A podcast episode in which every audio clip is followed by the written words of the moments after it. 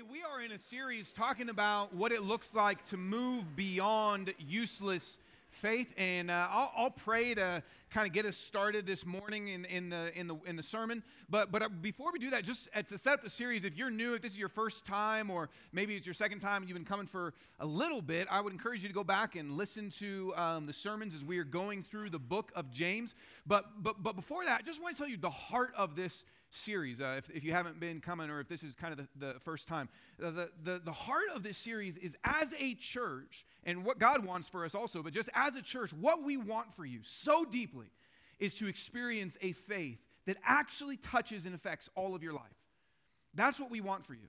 We do not want you to have faith that is just like, yeah, I have faith. Yeah, okay, yeah, I believe in God. And James, the book of the Bible, James, is written to say we cannot just, there, there's different kinds of faith. And we can't just have a faith that, that exists and is there and is present, but it actually is useless. And James uses all these different words that can be kind of harsh sounding, but James says, I don't want you. You got to hear James's heart as a good friend, as a pastor that would say, I don't want you. James uses words to say, to have a worthless faith, to have a useless faith, to have a dead faith. These are all the kinds of terms and language James uses because James knows and we know as a church, man, it's so easy. It's so easy to claim faith. And yet, if we're honest, go, man, it doesn't really affect my life. It doesn't really produce good in my life. It doesn't really help me with the real issues and the real drama and the real stuff that I'm facing. And James does not want that for us. And I do not want that for you. That's really why we chose this book to go through, is because I know, man, we, we would say, yeah, we got faith, but, but we don't want to have a useless faith. And I don't want that for you. And so I would just encourage you, as we are about halfway through uh, this book now, to, if you've some of them, go back and listen to them, or, or just ask God to use this series, to use this book in your life to produce a faith that actually touches all the real issues that, that we all have in our life. So uh, that's not a part of the sermon. Don't count that as part of my time. Uh, that's just intro. And um, I know some of you just reset your stopwatch, so thank you. And, um, and then uh, I'm going to pray, and then we will look at what James has to say to us in this last part of chapter 3. Father, would you um, just help us today as we open your word, as we talk about life, even what I just uh, said of what the heart of this book is? God, would you make that today true? Would you make this uh, sermon, would you make your words touch our hearts in a way that actually produce lives of faith that are useful and helpful and, and transformative? So, God, take this time. I just give it to you and, and ask that you would move in all of our lives right now. In your name, Jesus, we pray. Amen. So, in life, there's all sorts of things that we don't know uh, what we should do. And I don't know kind of what's going on in your life right now, but, but just think about in life, where are you wondering right now, what should I do about this? And there can be all sorts of things, and, and all, I mean, some, sometimes some of you may be, you know, facing decisions every day that are really challenging and difficult, or uh, it might be just basic things like, what am I going to wear today? Some of you maybe are stressed out about that. But just where are you wondering in life, man, what, do I, what am I going to do about this? What's, what's, the, what's the wise thing to do about this? And there's all sorts of things in life that we kind of have to figure that out with of what we should do. But a lot of the issues that we face often are relational issues. What do I do about this conflict at work that I have? What do I do about uh, this conflict I have in my marriage? And how, how, do I, how can I handle this? Or what do I do with this friend that doesn't seem to be talking to me anymore? How, how can I resolve the conflict with them or with your kids. Man, my kids are challenging. How do I how do I raise my kids or how do I love my kids or all sorts of different relational issues often. Those aren't the only wisdom issues that we have, but often when we think about, man, what am I going to do about this situation in my life? A lot of those are relational issues. A lot of those have to do with the different relationships we have because relationships take up much of our life. And what if we could have a core of wisdom which to make decisions from. Kind of a foundation of wisdom that, that we're not always perplexed and wondering, what do I do about this situation? What do I do about this situation? What do I do about this person? But we had a core of wisdom, kind of a foundation to operate from. And this is what James wants to help us with today. And if we want that, if we want a core of wisdom, if we want a wisdom that helps us think through what should I do about this, really in all areas, but especially our relational issues, if we want that, then we have to understand, first of all, where we get wisdom wrong a lot and what wisdom actually is, what the heart, what the core of wisdom is, and, and how we let that operate in our lives. So that's what we're going to talk about. We're going to explore the issue of wisdom. So we will read the whole thing here. It's only a few verses, and then we will look at those questions. James says this Who is wise and understanding among you? By his good conduct, let him show his works in the meekness of wisdom. But if you have bitter jealousy and selfish ambition in your hearts, do not boast and be false to the truth. This is not the wisdom that comes down from above, but is earthly, unspiritual, demonic. For where jealousy and selfish ambition exist, there will be disorder and every vile practice. But the wisdom from above is first pure, then peaceable, gentle, open to reason, full of mercy and good fruits, impartial and sincere. And a harvest of righteousness is sown in peace by those who make peace. So here's the first thing we have to understand if we want a core of wisdom. We, we have to be able to answer this question. Um, my, my little signal here. There we go. Where do, where do we get wisdom wrong? This is kind of the starting point. And James is going to give us two different ways that we get wisdom wrong, but James opens up with this question that I love the question. He just says, Who's wise? Who's wise among you? Who is wise among you? Now, think about that. I mean, probably none of you would want to raise your hand and be like, I'm wise. But, I mean, that's just because of false humility. On the other side, if I said, Who's stupid among you? No one would be like, I'm stupid. That's me most of us think we're wise in some ways. Maybe, I mean, most people would probably, I'm not wise in everything or I don't know everything, but most of us think, yeah, I kind of, I kind of, I'm wise. I, I, know how to live life. I'm, I'm getting by. I've figured it out. And James uh, just asks this question Who is wise among you? And I love it because he wants us to think about ourselves. Do I think I'm wise? Do I think I know how to live life? But he also wants us to think, broadly speaking, who's wise? Like when you think about a wise person, what comes to your mind? When you think about somebody wise, what comes to your mind? And James says, look, who is wise? How do you know if someone is wise? What is underneath? And this is why I love the question because it, it just begins to say, what's, what is the core of wisdom? How do you know a wise person? How would you know if one person is wise or one person's not wise? What is wisdom, really? And James says there's a couple ways that we get it wrong. And the first one is kind of obvious, I think, but the second one more robust. But here's the first thing James says a lot of times what we think wisdom is is just knowing stuff, just knowing facts. Just if you have knowledge, if you know things, if you if you've got a catalog of information, James says a lot of times we think that's what wisdom is, but that's not wisdom. If you know stuff, that is not wisdom. And like I said, most of us would probably say, yeah, of course, you know, it's not just that. James says, let by your conduct, by your good conduct, let, let somebody show their wisdom. It's not just what you know, it's actually how you live that's a wise person. I remember that when we were in the process of getting married, when we were engaged, my wife and I went through, as many couples do, kind of a pre marriage process, and there was a book that we were supposed to read. And when I read that book, I was like, yeah, got it uh, because it's just like, yeah, of course, you know? Like, I already know this stuff. It's not a big deal. And for those of you that have recently gotten married, you probably felt the same way. It's just like, yeah, yeah, yeah. And then after being married for a year, I remember I went back and read that book again and was highlighting everything. This is brilliant. This is amazing. Oh, don't say that. Oh, what? I'm so stupid. Because I thought wisdom is just, I, I know it. I know the answers. I know the facts, but not actually how to live. And see, James says a lot of times we think wisdom is knowledge, we think wisdom is facts. I mean, many of you in your jobs, you, would probably be able to say, here's exactly how the job is supposed to be done. Or you have coworkers that would be able to say, here's exactly how the job is supposed to be done. But that doesn't mean they actually do it.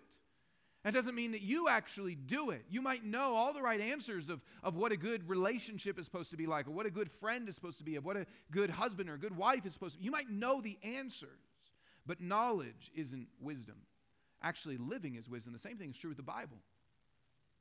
I mean, you may, you may know a lot of what the Bible says. You may have grown up in church. You may, you may be able to quote stuff that you've memorized. You, you may know much about what the Christian life is supposed to be and how it's supposed to look and who God is or how you change. Or you might know a lot of stuff.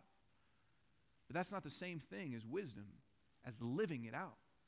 See, James says here's one of the ways that we get wisdom wrong. One of the main ways that we get wisdom wrong is we think wisdom is knowledge, it's facts, it's knowing stuff. It's, it's even, you know, on a Sunday here being like, yep, okay, I know that, I get that. But James says, no, wisdom is actually living. You know how someone is wise? You know how someone is mature? Look at their life. Don't just look at what they know, look at their life. Now, again, many people know this. I think this is, is helpful, and maybe some of us need to hear that. And, and James kind of wants to correct those of us that need to, to hear that. But, but I think there's something even deeper that James begins to get at of where we get wisdom wrong. The second way that we get wisdom wrong, that even if, even if you know, man, wisdom is more than facts, even if you know that, and, and you say, man, I know wisdom is more than facts, it's actually how you live your life. That's what matters. James says, yeah, even if we know that, there's another place that we get wisdom wrong. And what James is going to tell us is there's two different kinds of wisdom. There's two different kinds of wisdom. We're going to look at that. But before I kind of um, just talk about that second kind of wisdom, I think it's really important to take that seriously. Like, what if there's two different kinds of wisdom? You know what that would mean? It would mean that there's a lot of things in life that are going to help you. A lot of things in life that are going to be wise and sound wise. A lot of things in life that, if you apply them to your life in some ways, will actually help because James says, look, wisdom isn't just what you know, it's, it's how you live, it's what you do. But James is going to say there's two different kinds of wisdom. We're going to talk about that second kind, but, but just pause for a second. If James is right, if there's two different kinds of wisdom, think about what that means. It means there's things that we have heard that we go, that sounds good, that sounds true, that sounds helpful, that sounds wise. If there's actually two different kinds of wisdom, there's actually two different ways of operating and living in life, then that means that's, man, we kind of got to pay attention. Because it's not just, hey, there's stupidness and there's wisdom. It's not just, hey, you're a total idiot or you're wise. It's what if there's you're a total idiot and one kind of wisdom and a second kind of wisdom? That means you got to be a little more discerning. That means we got to think it through a little bit more and listen to what James says. And James's main point here is one of the key ways that we get things wrong when it comes to wisdom is we buy into a wisdom that's not the right kind of wisdom. And, and the core of that wisdom, the core of that wisdom is a wisdom that is for one's self. James talks about selfish ambition. He says there's a kind of wisdom that the core of it is selfish ambition or the opposite side of the coin is jealousy. Because if you have if you have if you're for yourself and you want something and people get in the way or people have what you don't have then there's jealousy. So it's really two sides of the same coin.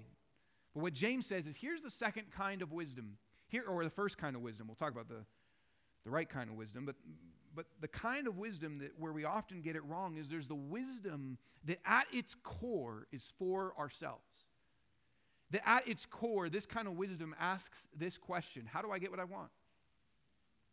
How do I get what I how do I get what I want? How do I get what I want? Now that might sound really selfish to you and like I don't operate in that kind of wisdom. That's that's ridiculous. But there's a, a massive study done a couple years ago by a research group named Barna.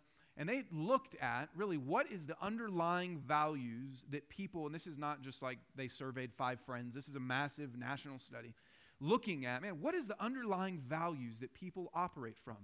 And here, here's, what, here's what it says. look at these, these are just kind of, this is people's kind of underlying values. The best way to find yourself is by looking within yourself, 91% of all U.S. adults believe that. People should not criticize someone else's life choices. You should not criticize what I want, what I choose, 89%. To be fulfilled in life, you should pursue the things you desire most, 86%. The highest goal of life is to enjoy it as much as possible, 84%. People can believe whatever they want as long as those beliefs don't affect society, 79%. Any kind of sexual expression between two consenting adults is acceptable, 60 9%. And here's what they call this. Here's what they look at as they look at these values. They call it the morality of self fulfillment. The morality of self fulfillment. Because these things, look, even look, even as we talk, even as I put these up there, some of you are probably like, what's wrong with that? That's common sense. look within myself.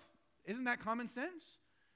Isn't it common sense that people shouldn't criticize someone else's choices? Isn't it common sense that if I want to be fulfilled in life, that I should pursue the things I desire most? Isn't it common sense? Look who you look inside, be who you are, be true to you. Isn't that all just common sense? Yes. It's wisdom, in fact. A kind of wisdom. It's a kind of wisdom. It's a wisdom based on self, self fulfillment.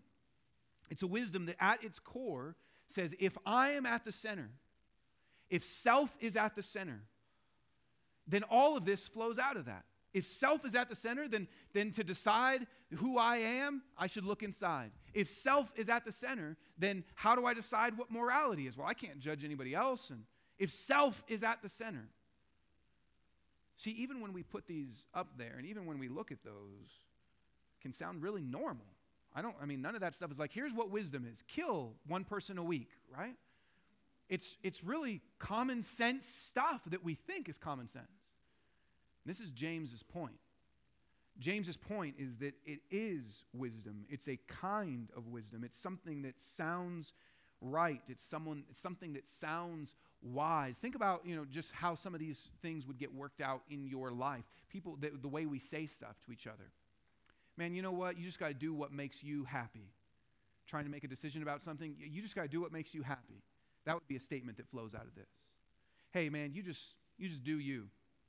Right? That's like the shortened version. I don't have enough time to say do what makes you happy. I only have enough time to say you do you. Right? Three syllables. That's all I got. Or, you know, at the end of the day, you really just got to do what's best for you. See, think about friends that have given you advice or friends that you've given advice to, and at the end of the day, it comes down to the morality of self fulfillment. This is what most people in our country believe. And unless you want to say, Ha, I'm not like most people, I'm a Christian, here is what the practicing Christians 76% believe the same thing, 76% believe the same thing, 72%, 67, 61 drops off a little bit there. But basically, the majority of Christians say the same thing. The majority of Christians, the majority of people in this room, unless we are just some crazy anomaly of society, which I don't think is true, the majority of us, the majority of Christians say, actually, my morality is based on fulfilling myself. Actually, my wisdom is based on fulfilling myself. James says, you want to know where we get wisdom wrong? Selfish ambition, jealousy, two sides of the same coin. A wisdom that's operating principle is how does this affect me? How does this advance me? How does this make me feel? What do I think? What does this do for me? Let me give you some examples of how this would play out in your life in all of our lives. Think about just work. A lot of times we try to make work decisions. A lot of times try to make decisions about work, and oftentimes wisdom would say, this kind of wisdom, if it's, if it's about me and what's best for me, you know how often, I mean, just, man, you know this, either in your own life or your parents' life, how often, how often has the pursuit of success and achievement in your work hurt relationships? I mean, many of you probably had parents who were working, working, working so much and they neglected you. And then we're like, man, that's so bad. I'm never going to be like that to my kids, and then start to do the same thing. Or maybe it's not that. Maybe it's just with your friends. I mean, is it the wise thing to do to say, I need to do what's right for me and my career, and so I'm pushing, pushing, pushing, pushing, and relationships start to then suffer. Friendships start to then suffer. And you know what? A lot of times people that are doing that say, I'm doing it for my family. I'm doing it for my spouse. I'm doing it for so I can have money actually to hang out with my friends and do fun things. I'm doing it for that. But that's not the effect. If we're really pursuing what's right for me, how this affects me, my advancement, my promotion, how I feel, that might affect your work that way. Or what about what about uh, dating? Let's talk about dating. Everyone loves talking about dating, right? Let's talk about dating. Um, uh, dating sucks. Um, so it does. I feel for you. I'm so glad I'm married, and I'm not trying to say that to rub in, just because I feel for you, my single brothers and sisters. It's so hard. this is not a sermon about dating, but I just feel for you. It's hard. It's a, it's a nasty dog eat dog world out there, and I am sorry. Um, and here's, here's what's that's a side point, but here's some of what's affected you. Here's some of what's affected you. And I've talked to, and I haven't talked to a lot of women that say this, so I can't say that this is the same thing on this side, but I can tell you I've talked to a lot of guys that would say something like, man, here's what wisdom is when it comes to dating. I need to try a lot of women out. Here's what wisdom is in dating. I need to, and even heard the analogy of like, it's like a car. How objectifying is that? And single ladies are like, yes, I know, thanks, you know. but to be like, man, I kind of need to try them out and see which one is going to fit best for me, which one's going to work best for me. That is wise. A kind of wisdom, is it not? To say, man, I kind of need to see which one's going to work best for me. That is wise, a kind of wisdom. It's not God's kind of wisdom, but it's the wisdom of self fulfillment. It's the wisdom of how do I get what I want? How do I fulfill my life? I think about commitment. A lot of times, commitment is so hard, whatever it might be, whether that's in church or it's to friendships or it's even just what are you going to do on Friday? you know, just, I mean, so many, we are so commitment, you know, phobic. Why? Well, a big part of that is what if I miss out? What if something doesn't work out for me? I have I mean, so many times we want to keep all of our options open and not nail into one thing because why? Not because we're looking out for other people, we're looking out for us. And finally, this one I, I see happen all the time. What about conflict? A lot of times in conflict, a conflict situation, that might be work or that might be in your home, might be with your family, people you got drama with so often we try to think about what's the wise thing to do in this conflict? I mean, a lot of times we're trying to figure out, man, I don't know what to do about this. But you, you know what often we mean when we say, what's the wise thing to do about this? Or what should I do about this situation? It's how can I get them to understand me? Or how can I win? Or how can I get them to see my point of view? Or how can I get them to see my way? Or how can I get my point across to them? So many times in conflict situations. Look, and I'm not just talking about somebody that you have beef with for like the last two years. I mean, just in your house, especially for those of you that are married or if you have roommates or when you've got like this person that's a daily interaction with and you're like, man, how do I deal with what just went down right now? It's usually what we mean by what, how do I deal with it or what's the decision I should make is how do I win? Or how do I get what I need from this? How do I get what I want from this? How do I get them to see my point of view? And all of that is what? Self is at the center. All of that, self is at the center. Selfish ambition. How do I get what I want? See, James says, You want to know where you get wisdom wrong? Sometimes it's just because we think that stuff is wisdom is facts, it's just knowledge, but really, James's point here isn't just an assault on facts, it's he wants us to see that yes, there is a kind of wisdom. There is a kind of wisdom that sounds good, that sounds common sense, that sounds normal. But it's not God's kind of wisdom. Look, here, here, here's where James says it's from. He says, This is not the wisdom. So this is not this is not the right wisdom. This is not the wisdom that comes down from above. This is wisdom, but it's not the wisdom from above, but it's earthly, unspiritual, demonic. It's earthly, meaning it's only kind of based in this world. It's only looking at things from a perspective of this world. It's only looking at things where we're on this world and there's no, no other kind of value system outside of this. It's, it's wisdom, but it's not God's wisdom. It's a wisdom that's just based on if this is all there is, and it's unspiritual, but actually, this word, interestingly enough, unspiritual is kind of a weird translation for it. What, what, it actually, what it actually means is soul. It's soul. Talking about it's internal, which is it's looking inside, which is it's looking at my feelings. It's a wisdom that is only of this world, and it's a wisdom that's unspiritual, meaning ungodly, not from God, but is based in me one that looks inside, one that says, How do I get what I want? What does my heart say? How do I look inside to find myself and demonic, meaning it's influenced by Satan and his kingdom, which is a totally different set of values. Meaning that there's actually forces in this world, spiritual forces in this world, that would want you not to operate in God's wisdom, but would want to influence you and speak to you to operate in a different kind of wisdom. James says, Yeah, it is wise, but this is not the wisdom that comes from above. It, it originates from somewhere else. It's a different kind of wisdom that says, What's best for me? How can I get what I want? That has self at the center. So just think about this.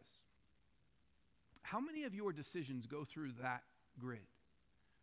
How many of your decisions go through the stuff that we just talked about?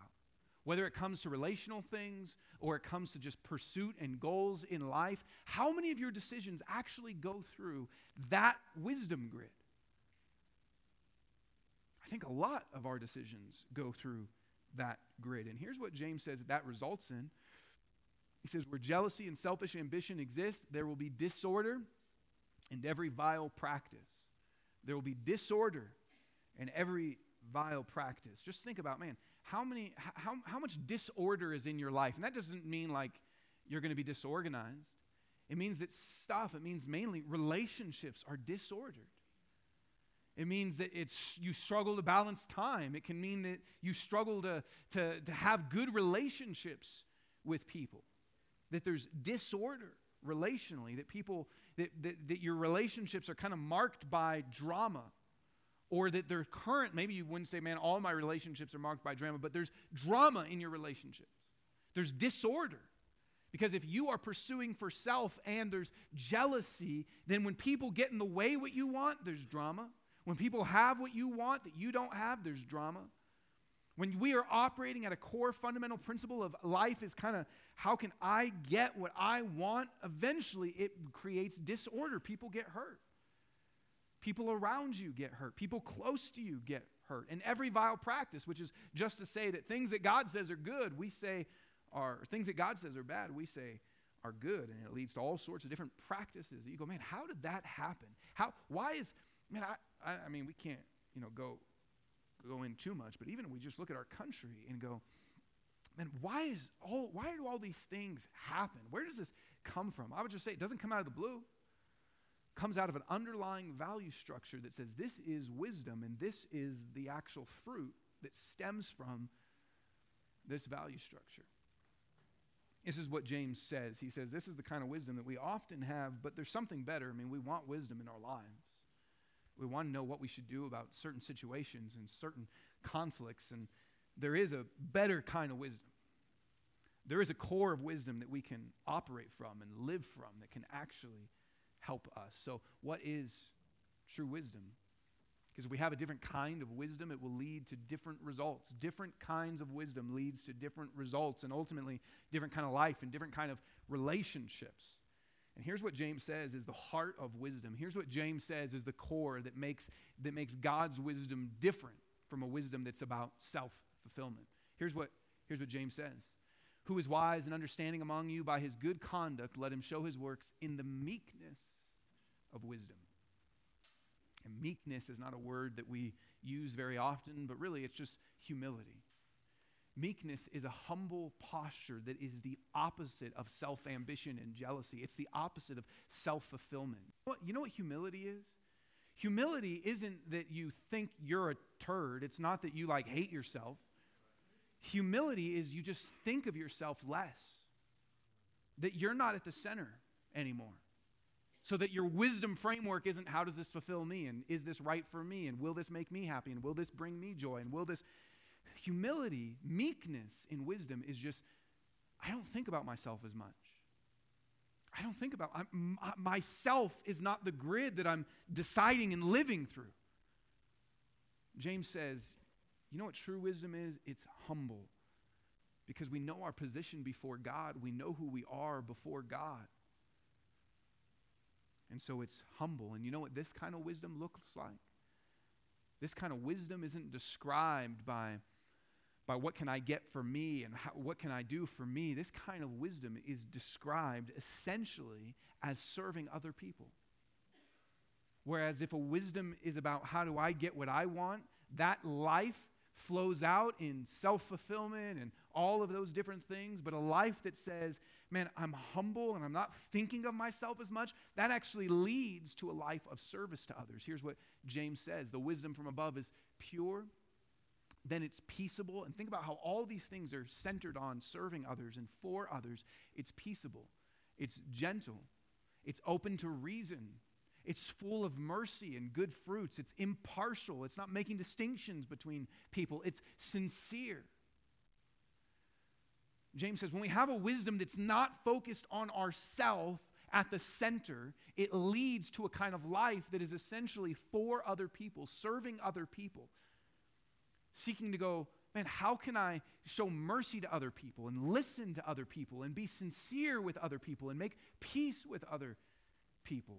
That is what God's wisdom looks like. I mean, the core of wisdom isn't self fulfillment, the core of wisdom is seeking to serve others. And that might sound nice, and we might go, yes, okay. But think about how often do we actually think about that in our wisdom? I mean, the, the chart that we put up before, I think, accurately describes much of our value system, much of our philosophy. How often are we actually thinking What's the wise thing to do to love this person? What's the wise thing to do to serve this person? I can tell you when we got kids recently, we recently adopted, for those of you that are new, we recently adopted and older kids, and man, super challenging. And a lot of times, and I'm not saying I don't think like this anymore, and we've only had the kids for three months, but a lot of times, especially when we first got the kids, I mean, my, my, my mind was like, man, I need some wisdom. How do I handle this? But what I meant by that in my heart of I need wisdom was I need wisdom to control these demons. How do I do that?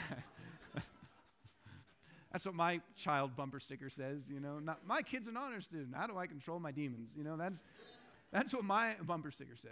But, that, I mean, but that's what I meant by I need wisdom was how do I manage them so that I am better, so that I'm safer, so that I'm more, so that I am more fulfilled. Real wisdom. And I began to pray this and began to think about this. Real wisdom isn't that. Real wisdom when it comes to parenting is how do I love and serve these kids? And see, if we start with a wisdom, we start with a wisdom that says, How do I fulfill myself? It will sound like wisdom.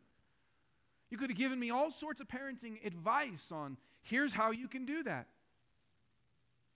And it would sound like wisdom, and it would be a type of wisdom, but it's not the same kind of wisdom that says, How do I serve? How do I love? think about conflict. I mean, many, many times as a pastor, people will ask me, I don't know what to do about this situation. I don't know what to do about this person.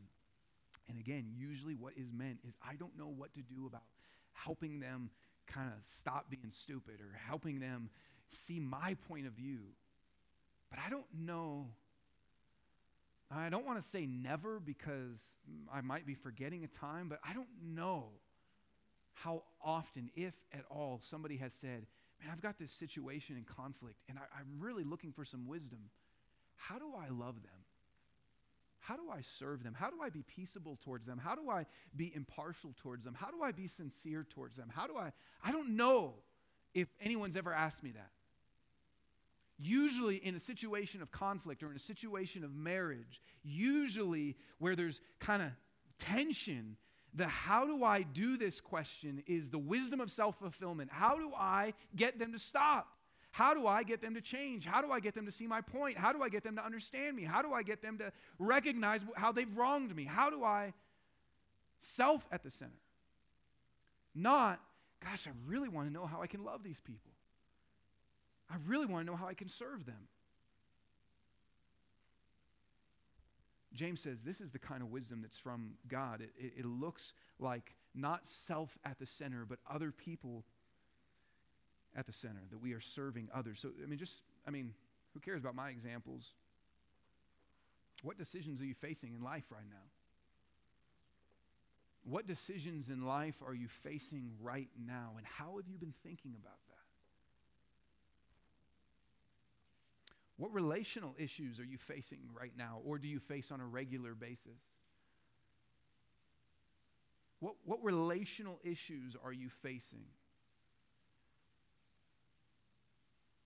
How are you thinking about it? What would, sh- what would happen if you shifted to begin to ask, How do I serve them? I, mean, I can just tell you, even on not like kind of a big like, man, this big decision, but just on a regular basis, even this week, as I was thinking about this, different times that there was an argument or something with my wife, and, and I would think about, man, how do I how do I solve this or how do I resolve this or how do I usually I was like, oh, there goes my mind again. Really what I'm thinking is how do I get her to see my point or how do I instead of going, how do I how do I love and serve? That changes things. What if the decisions that you're facing right now? What if, what if the relational issues that are in your life on a reoccurring daily basis or are still just kind of festering? What if the question that we ask was how do I love and serve? How do I be peaceable? How do I be gentle? How do I be impartial? How do I be sincere? How, how do I do that? I need wisdom to do that. That's a different kind of wisdom. If we begin to shift. And you know what that results in? I, I love what James says. He says it results in a harvest of righteousness is sown in peace by those who make peace. A harvest of righteousness. That, that just means, man, the good life Righteousness is, in, in this context, is just kind of all the good that God calls for in our life. He says, when we live like this with this kind of wisdom, there's a harvest of righteousness that takes place. And specifically, peace. A harvest of righteousness is sown in peace by those who make peace. That's what wisdom is. Wisdom makes peace. Wisdom leads to that kind of life. I mean, don't you want that? Don't you want your relationships to be marked by peace? Don't you want it to be said there's a, and nobody uses this term, and if you did, we would think you're weird, but don't you want it to be said a harvest of righteousness is in my life? Don't you want it to be able to be said, man, there's, there's good that's flowing out of my life? I mean, that's why we pursue all the different kinds of wisdom that we pursue. But what if it was this? here's one of the tests if we're operating in this kind of wisdom is that the result? Are your relationships marked by peace? If you think, who, who, who thinks they're wise? Don't raise your hand. This is just me being dramatic with my hands. But who, who thinks they're wise? James starts it off with. And you know how he ends it? He says, Is there peace in your relationships? See, if there's not peace in your relationships, according to God's wisdom, it's really hard to say that we're wise. Have you made peace with others? Imagine our relationships like that. Imagine a wisdom like this that leads to relationships being healed. And I, and I love that because James says that wisdom leads to making peace with people, but you know what that means? We're going to have conflict. You don't, need, you don't need a wisdom that leads to making peace if there's never drama, if there's never issues. He doesn't say, here's what God's wisdom does. All your relationships are absolutely perfect all the time. He says, you know what God's wisdom does? It helps you make peace when they're messed up. I love that because that's real, right? That's honest. You're going to have relationship issues, whether it's because of you or because of them, or most likely because of both of you. But wisdom knows how to make peace. Wisdom's relationships are marked by peace. That's what God wants for us as a church. That's what God wants for you in your life. That's what God wants for us as a community is to be a community that lives with a different kind of wisdom, not a wisdom that's for myself, but a wisdom that thinks, how can I serve people? How can I love people? How can I make peace? Where do you need to make peace? Man, let, let this be so practical for you. Don't, don't leave this sermon. Let it be let, the, the name of the series, Beyond Useless Faith. This is how you do that. Don't hear this and go, yeah, yeah, yeah, okay, I know it, and now I'm wise. Who do you need to make peace with? What decisions in your life are you facing that you need to be able to go, what does wisdom look like when it relates to how do I serve? How do I make a decision that's not just based on fulfilling me, but serving others? Let it be practical. Finally, is how do we get this kind of wisdom? How do we get that kind of wisdom? And it's not looking inside ourselves, but to God. James says it's a wisdom that comes from above. It's a wisdom that comes from above. It's a wisdom that comes from above. We want a wisdom that's pure, peaceable, gentle, open to reason, full of mercy and good fruits, impartial and sincere. We want that kind of wisdom. James says that comes from above. That's a wisdom that comes from above. How do we get it?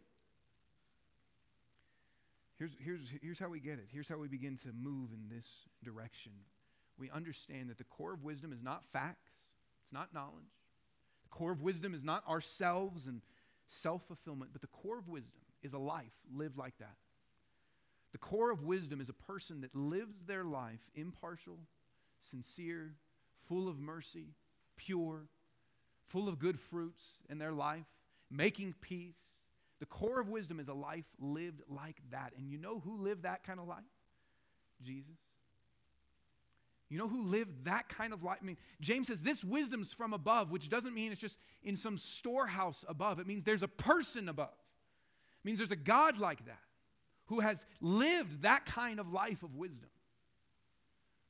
The way that we get this kind of wisdom is when we seek it from the person above who is this kind of wisdom. The Bible says of Jesus that he is full of all the treasures of wisdom and knowledge. That Jesus is the only true wise person who, it's not just because he knew facts and he wasn't centered on himself, but Jesus was the one.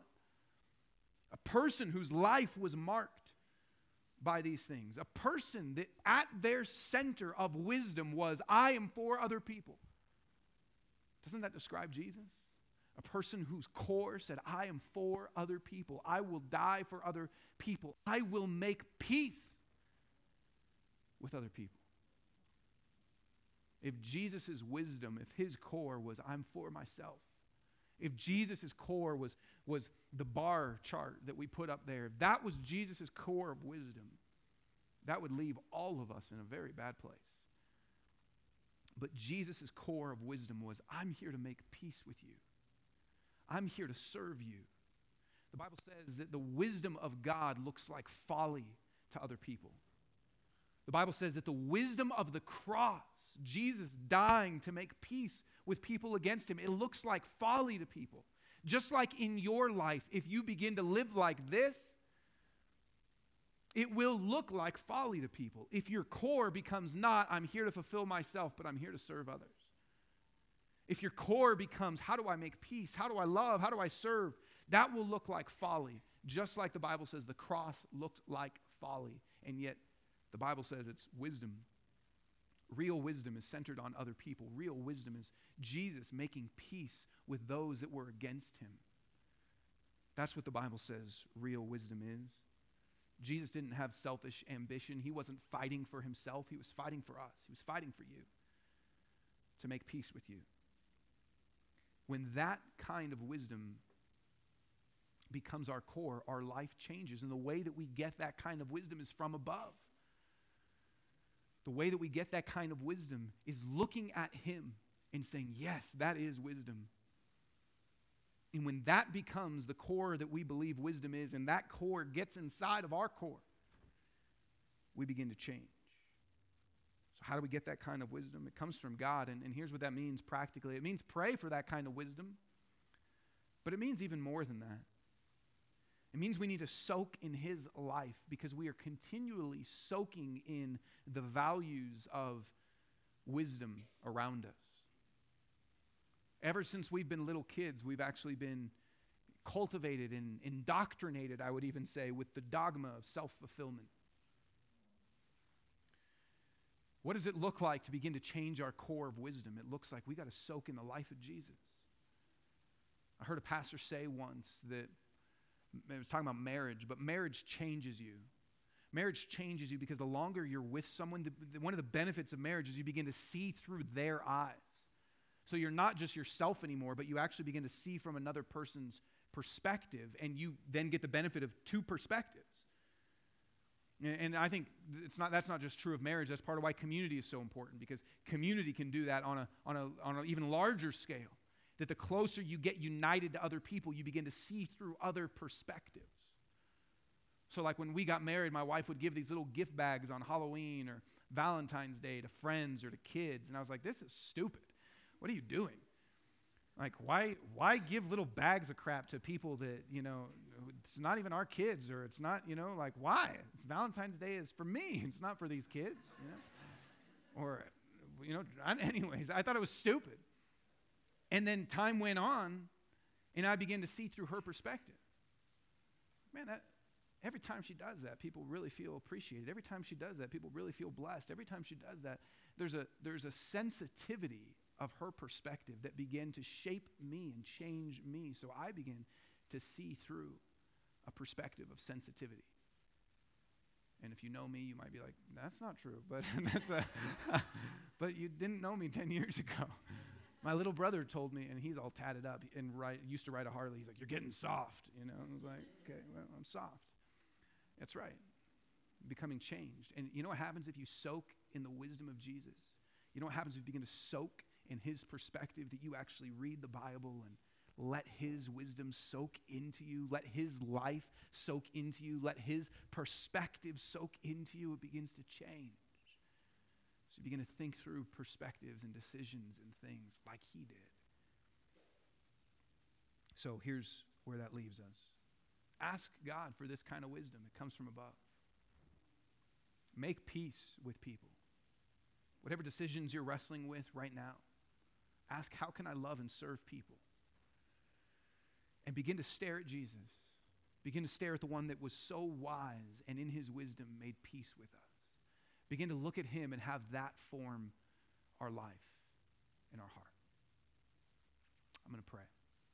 Father, thank you for your goodness to us. Thank you for your wisdom, a wisdom that wasn't about you fulfilling yourself, but a wisdom that was about making peace with us, a wisdom that was about you reconciling us, a wisdom that was about you giving your life for us, a wisdom that was about you being full of mercy towards us. God, that is the true picture of wisdom. That's the kind of God you are. That's the kind of wisdom that you have given to us. And I pray that you would let that shape this community, let that shape your people, let that shape our lives. And I, I pray, even specifically, God, for decisions that people in this room are trying to make, that you would guide them with this wisdom. For relationships that are not reconciled, where there is not peace, God, that that would change today.